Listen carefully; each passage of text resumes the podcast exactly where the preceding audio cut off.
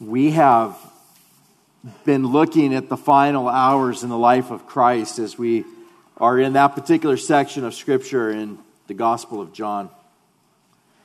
We've seen the Lord minister to his disciples in just incredible ways as he's there to comfort them and to care for them and to tell them of, of, of things that are going to take place in the future and to minister to their, their hearts that are about ready to see their Lord go to the cross.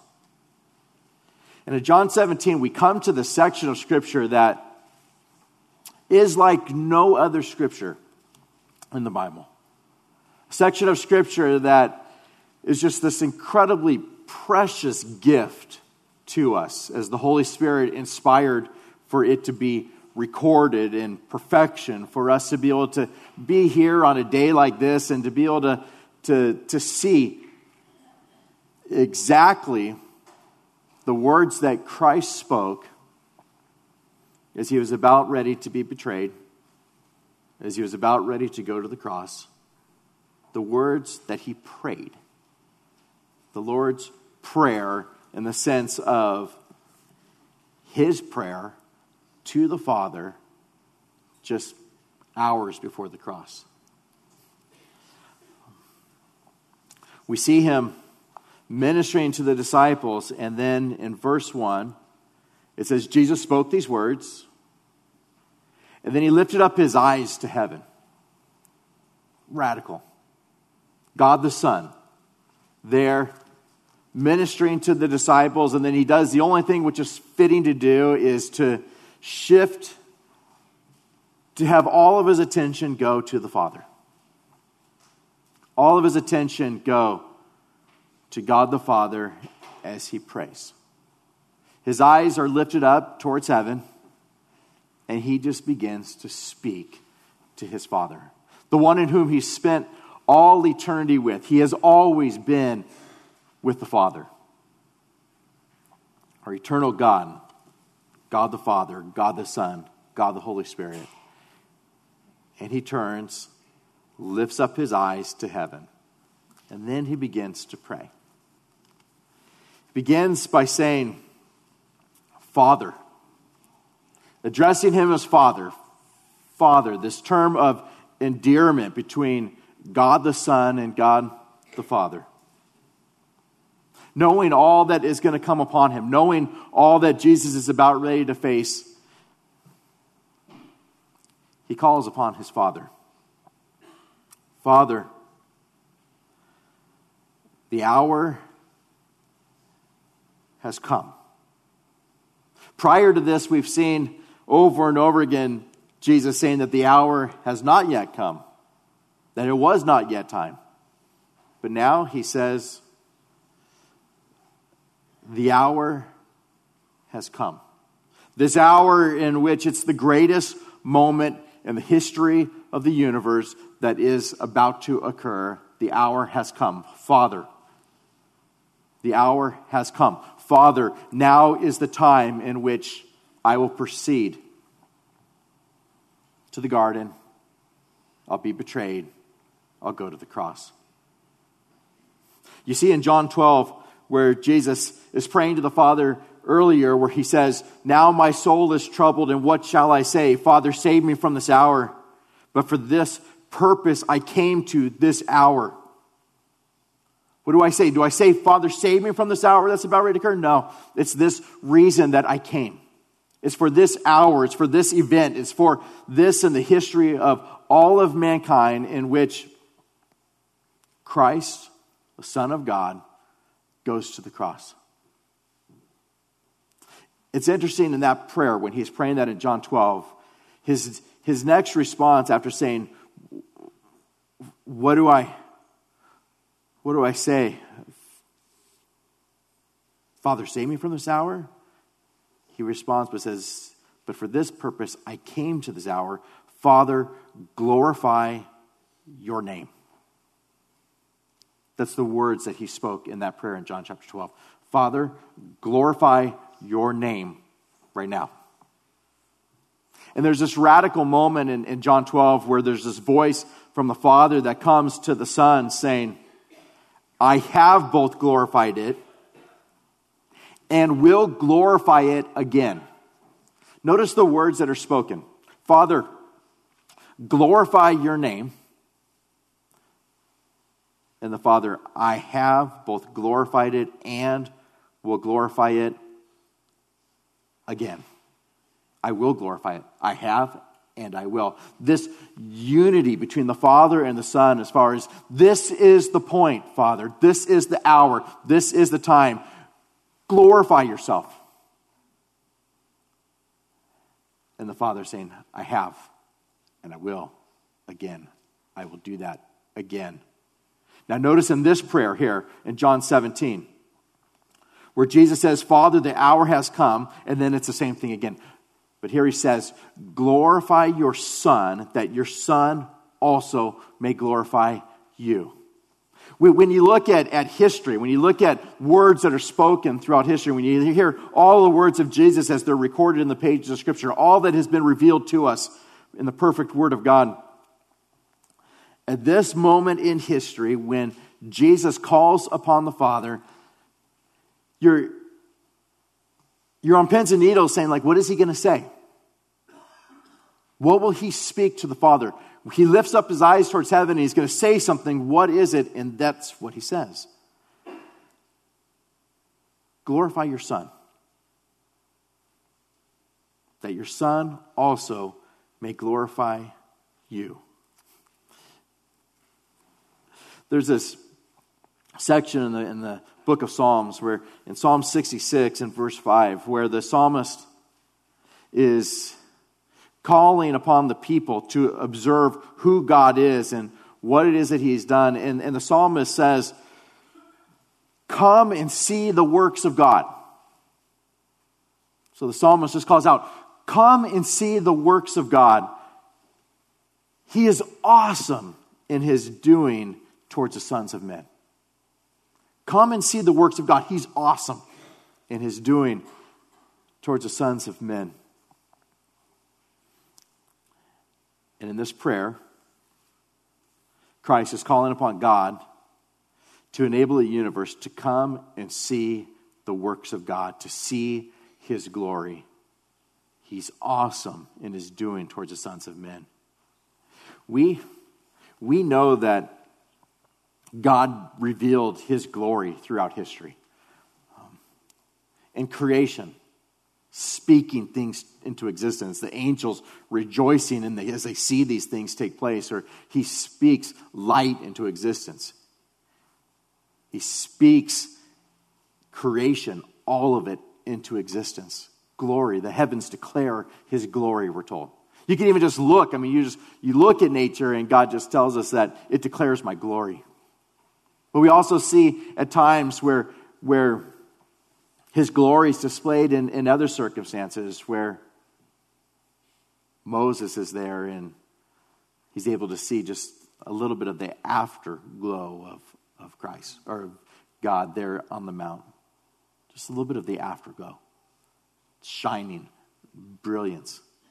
His glory is displayed when there's a transfiguration and He's there shining like the sun. There's moments throughout Old Testament and even in the life of Christ where his glory is displayed. But there is something that is about to occur when Jesus goes to the cross, where Jesus is coming to a place of the hour has come. Now is the time. Glorify your Son, that your Son also may glorify you. Something different is about to occur something that is more glorious than anybody has ever seen in all of history is about ready to occur. And Jesus is just calling upon the Father, glorify your Son. Now's the time, glorify him. Now's the time, I will glorify you. The hour has come in which we will display to the entire universe our glory. Now's the time. Calling upon you, Father. Let's do this now. Now it is going to occur. To all creation, to the entire universe, God is about ready to display his glory in the sense of his sovereignty, His holiness, His justice, His mercy, His grace, His love, His faithfulness. It's all displayed on the cross in the most radical way. All of it was about ready to be displayed.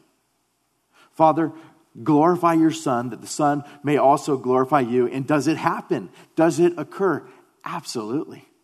I mean, from this point on, you see him going into the garden. You see incredible grace as he calls upon the disciples to pray, and they just keep falling asleep. You see them them come to, to arrest him and he's betrayed for 30 pieces of silver. You see his sovereignty in it all as far as every detail of everything that is about ready to take place has all been prophesied in the Old Testament to where we see God is totally and completely in charge of everything that is about ready to occur at the cross.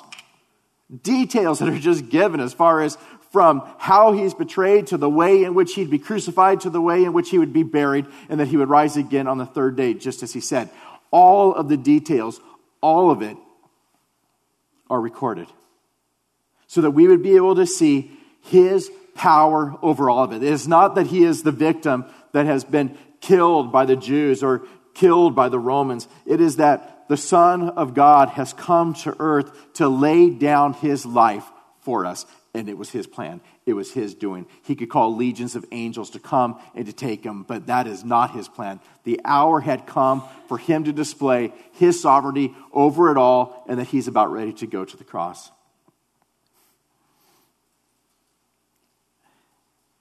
It's displayed. The disciples forsake Christ and they're scattered. And in that, Christ is glorified. Why? he's glorified because it said that it was going to happen in Zechariah 3 7, that they'd all be scattered. His sovereignty over it, as far as this is going to happen. We see them leave. Those that were the closest to him, those that had traveled with him, been with him for three years, all of them gone. They scatter. And he's glorified by it because he said it was going to happen, first of all. And secondly, I think even more importantly, is this everybody's scattering shows the heart of our God. He's going to the cross as a result of his grace and his mercy and his love, not because he couldn't imagine spending eternity without his faithful followers. He's not there saying, This is the guys I just can't live without them. I, I mean, they're incredible. I mean, they're the, the most wonderful, beautiful, loving, faithful people ever. I mean, how could I not go to the cross for them? Rather, we see in them being scattered that we love him because he first loved us. His glory is displayed. His glory is displayed when Peter denies Christ three times. His glory is displayed in all of it because we see a God who, while we were yet sinners, he loved us. While we were yet sinners, he died for us. I mean, you think of the God that we serve. We, we serve a God who looks upon people and, and they're unfaithful and they love darkness rather than the light and they're prone to wander and they do these things just like each one of us and he saves us. They're scattered. He's by himself. He doesn't have the support of all the disciples. He doesn't have them all around him. Rather, he is by himself going to the cross because he loves us in spite of us. He's glorified in that. He's glorified as our sin was placed upon him on the cross. With every scourge, with every strike, with the crown of thorns, with the purple robe, with all the mocking, with all the spitting, with all and every sneer, with every blow of the hammer, with every drop of blood shed, Christ was glorified and Christ glorified the Father with every one of them. How precious must the justice of God be? I mean, if you want to see the justice of God,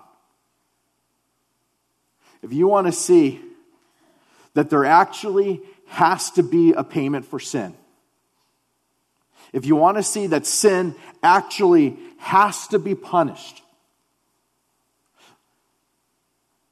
every scourge, every strike, the crown of thorns, the purple robe, all the mocking, the spitting, the sneers, with every blow of the hammer upon the stakes driven through his hand, his hands and his feet.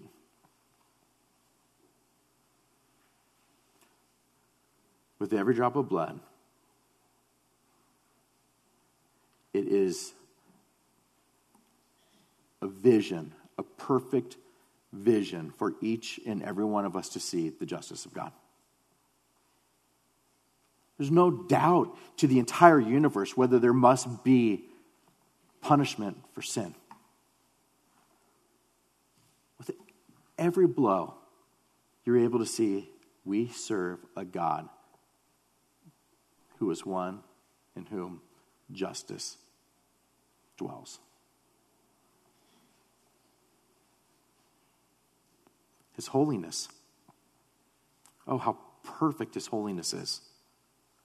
And how great must our sin be. I mean, you, you look upon the, Christ, the, the cross, and, and Christ is saying, Father, glorify your Son now. That the Son may glorify you. And you look at the cross, and there could be no doubt to the entire universe as far as the holiness of God.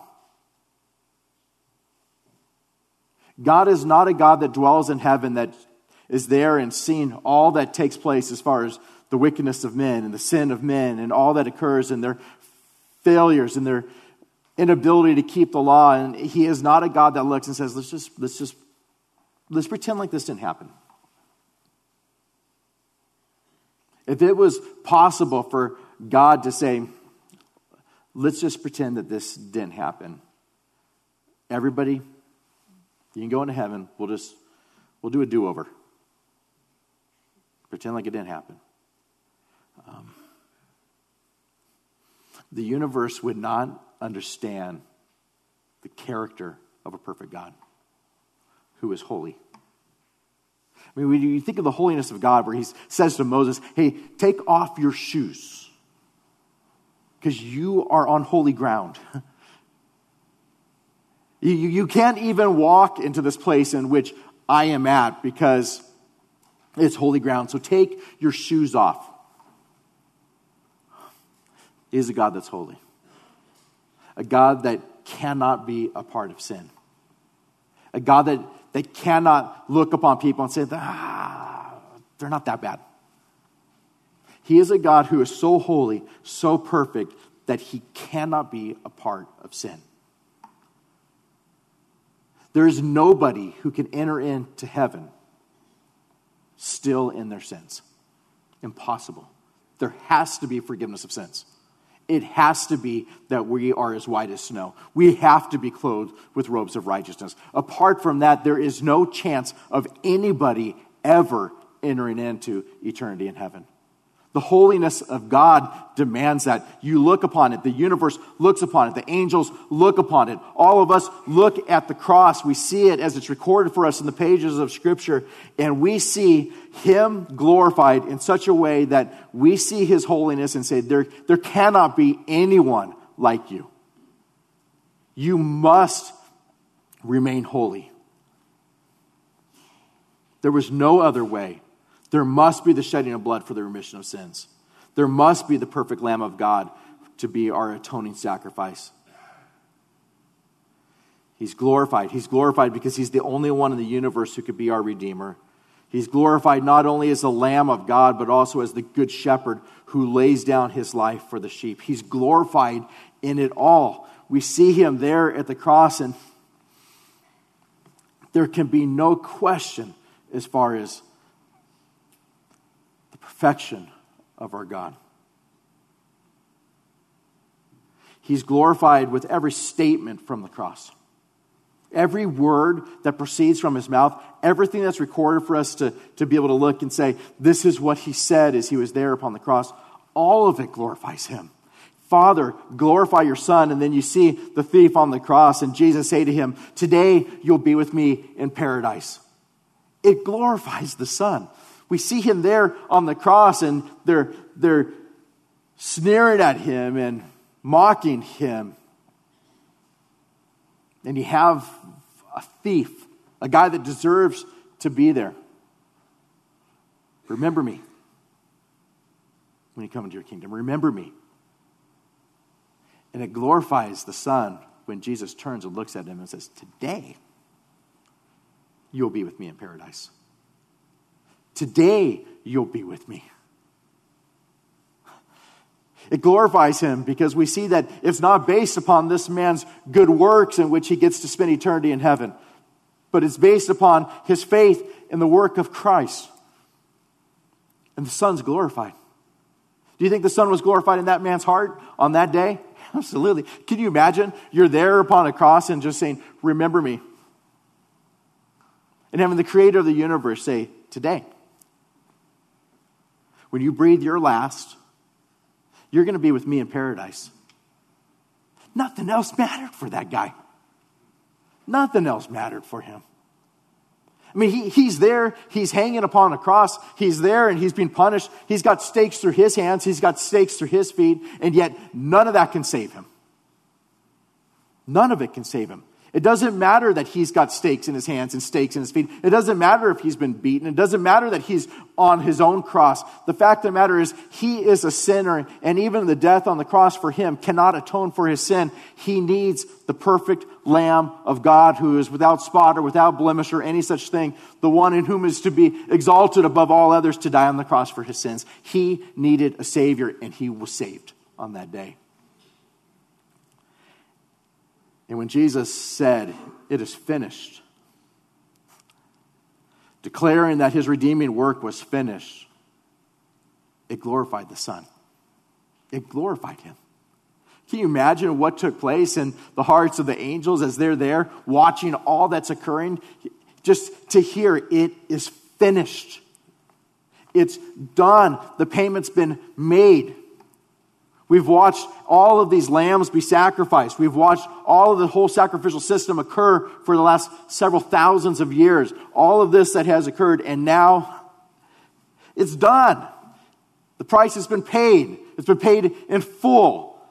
Nobody will ever have to sacrifice an animal ever again. The payment has been made and it is complete. It's finished. And Christ was glorified. The Father was glorified. He was glorified when the earth quaked and when the rocks split and when the sun was darkened and when the veil of the temple was torn into from top to bottom. He was glorified. Can, you imagine like what was taking place as far as all who observed at that particular time in the spiritual realm?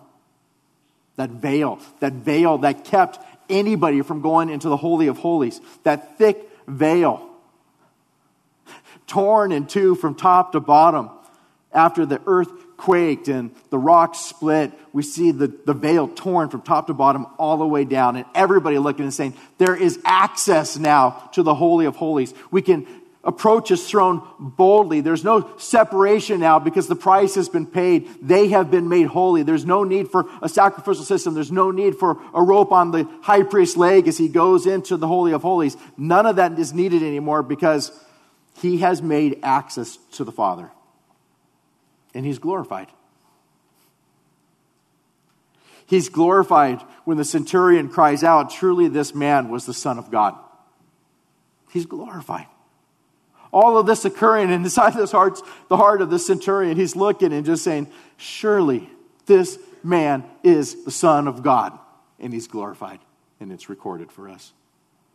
He's glorified through his burial, and he's glorified when he rose again on the third day just as he said would occur.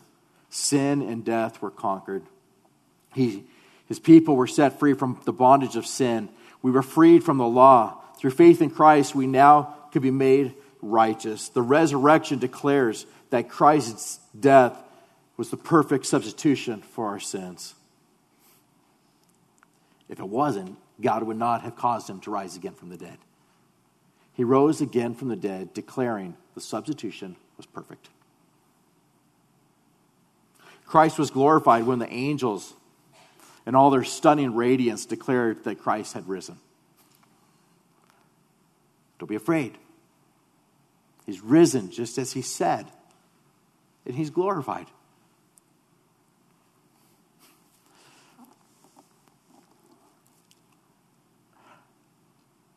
You got to figure that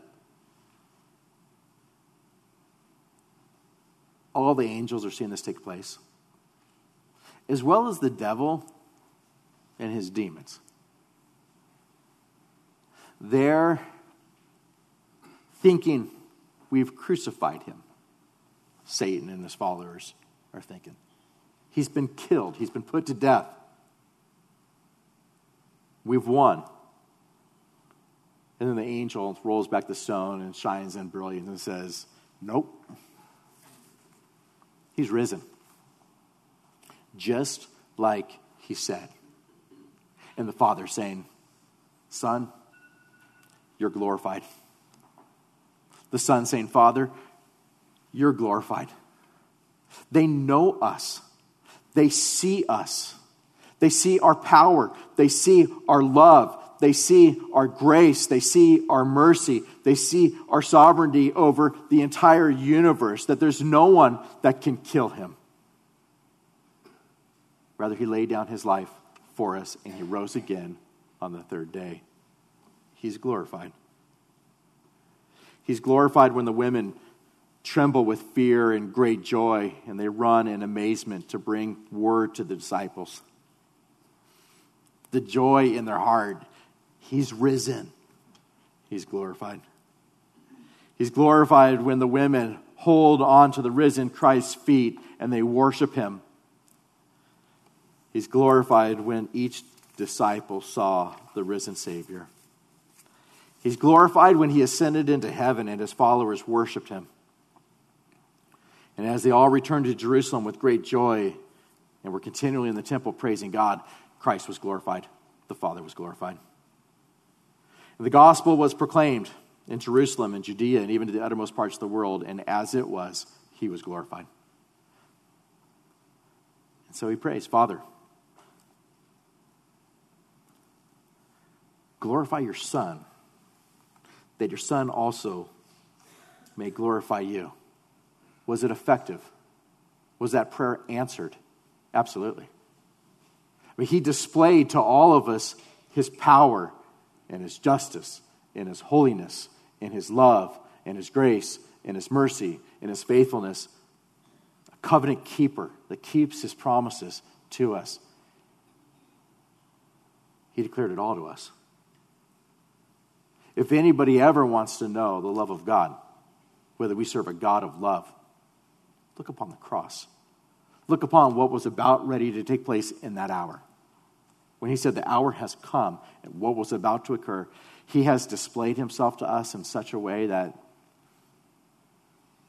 we sing praises to him. Our hearts find joy in him. We delight in him.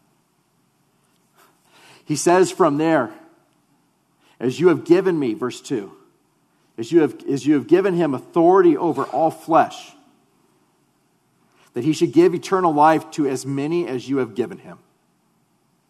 And so, Father, the hour has come. Glorify your Son, that your Son also may glorify you, as you have given him authority over all flesh, that he should give eternal life to as many as you have given him. Part of God being glorified, part of the Son being glorified, is in the fact that we exist as His people. The glory of Christ is that He has made for Himself a people. That phrase there where it says that He should give eternal life to as many as you have given Him. In John 6 37, Jesus says, All that the Father gives me will come to me. The one who comes to me, I'll by no means cast out. Or in John 18, in verse 9, where he says, he says, Of those whom you gave me, I lost none of them. I've lost none. So you're here.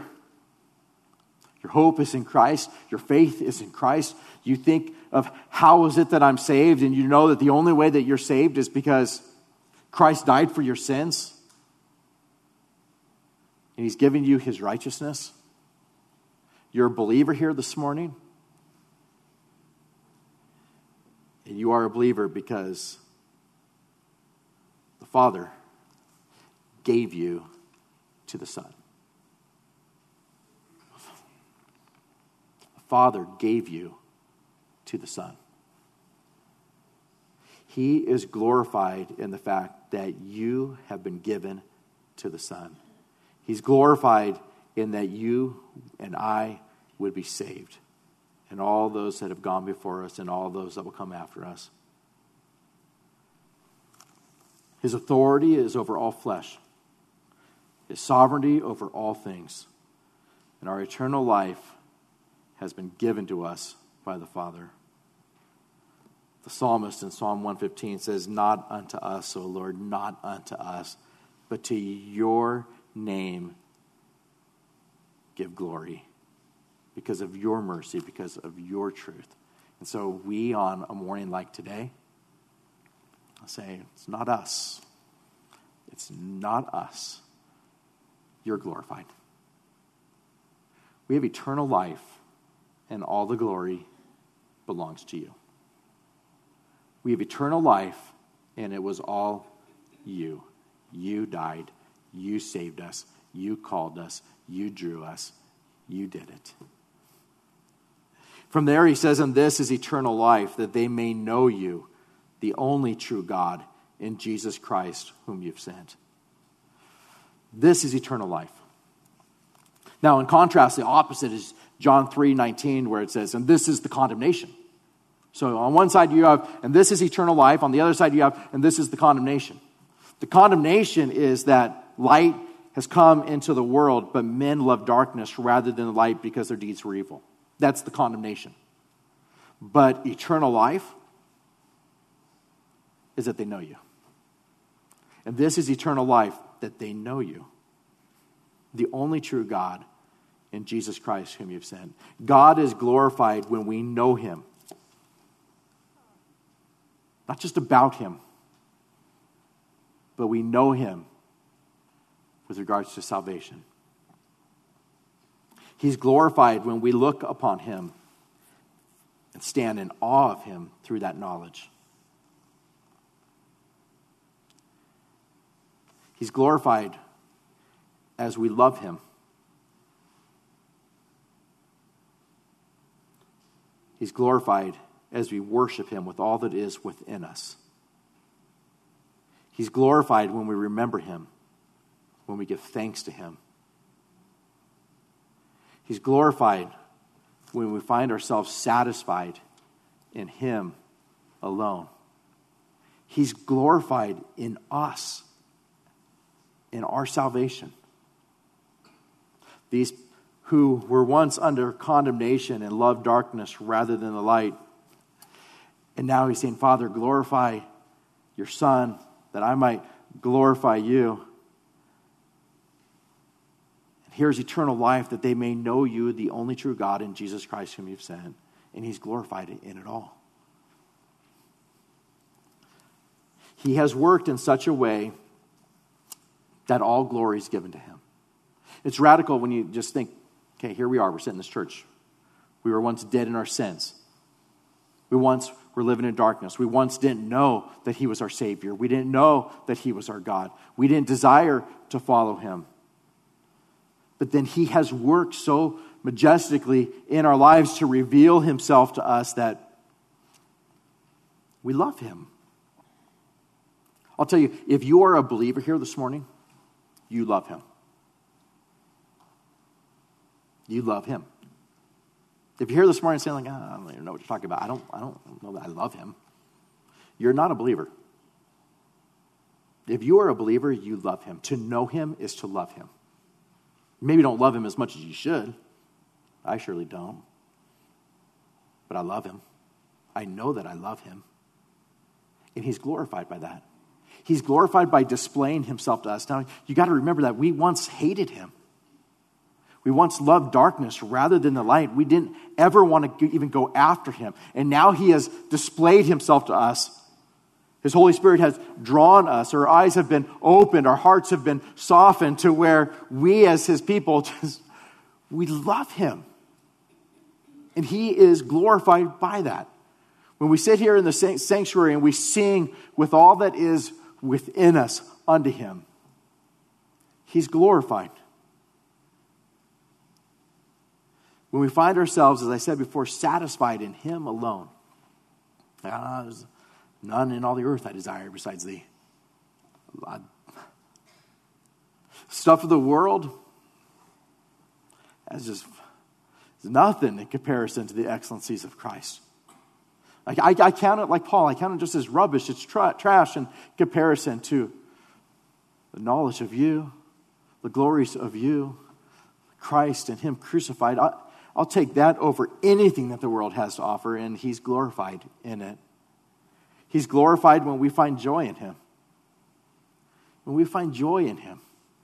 When we, as His people who once loved darkness rather than light, we've seen Him and we've seen His glory and we've seen the cross and we've seen His death and His burial and His resurrection, and we place all of our hope in Him, and there's joy that's there, He's glorified by it. He's exalted by that. When you, in your heart, in the midst of incredible trials, still have joy in your Savior, He's glorified. He's exalted. When we trust Him, He's glorified. When we hope in Him, He's glorified. He's glorified by our humility when we say, like, I didn't bring anything to the table. Uh, I didn't have anything to offer you, and yet you died for me. He's glorified. He's glorified when we live for Him. When we make our lives living sacrifices unto Him, He's glorified. When we serve Him, when we please Him in every area of our lives, He's glorified. When, when you look at all of the temptations that are there before you and you just say, like, I don't want them, I want Him, He's glorified. When you say, I, I, I treasure Him above all of the other stuff of the world, He's glorified. When you're tempted to sin, when you're tempted to give up, when you're tempted to quit, in marriage, when you're looking at your marriage and you're saying, okay, I, I said for better or for worse, and now it's worse. We're in the worst part, and I'm still going to stay. And I'm still going to be faithful. I'm, I'm, my spouse is difficult. And yet, this is just going to be a display of Christ and his love for the church. It's going to be a display of the covenant between God and his people. He's glorified by that. When there's sickness and health, and you're in the sickness time, he's glorified when there remains faithfulness there. When you're in time of want, he's glorified when you depend on him. He's glorified when you're in a place of looking at your life saying, I just want to please Him. I don't want to please myself. I want to please Him. I don't want to feed my flesh. I want to please Him. I want to do what honors Him. I want to live for Him. I want to do it His way because He deserves all glory. He deserves all honor. I want my life to just glorify Him in every part of it, every ounce of my being. I want just to honor him, to glorify him, to please him. I want people around me to see the worth of Christ to me. I just want them to be able to see it. I want him to be able to know that he is more precious to me than gold or silver or other things that perish. He's glorified. He's glorified when we seek him. He's glorified when we follow him. He's glorified when we go after him. He's glorified when we just want to spend time with Him. He's glorified when we cling to Him. He's glorified even in those times when it's dry and we're just like, it's not like it used to be. I want that spiritual high that I once had, and you're not there, but you want it. You've tasted it. You know how good it is. You want to go after it. Even when you're not there, He's glorified by you wanting Him like that because you see His worth. He's glorified by that. He's glorified when you joyfully proclaim the good news of Jesus Christ and Him crucified here when you tell your neighbors of Him, when you tell your family of Him, when you proclaim the gospel of Him, when you joyfully tell people the good news here and even to the uttermost parts of the world, He's glorified by it. And so,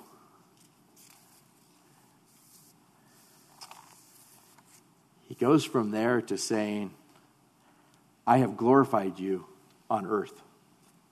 Father, I've glorified you on earth. I finished the work you have given me to do. He had been about the Father's business. His food had been to finish his work, and now the hour had come for God's plan of redemption for mankind to be completed. And as a result, God was glorified. In verse 5, we'll close with this. He says, And now, O Father, glorify me with yourself, with the glory which I had with you before the world was. The deity of Christ, the eternal God in whom we serve. Glorify me now with yourself with the glory which I had with you before the world was. And he did. Philippians 2 9 says, Therefore God also has highly exalted him and given him the name which is above every name, that at the name of Jesus every knee should bow, of those in heaven and those on earth and those under the earth, and that every tongue should confess that Jesus Christ is Lord to the glory of God the Father to the glory of God the Father. He has been glorified with the glory which he had with the Father before the world was.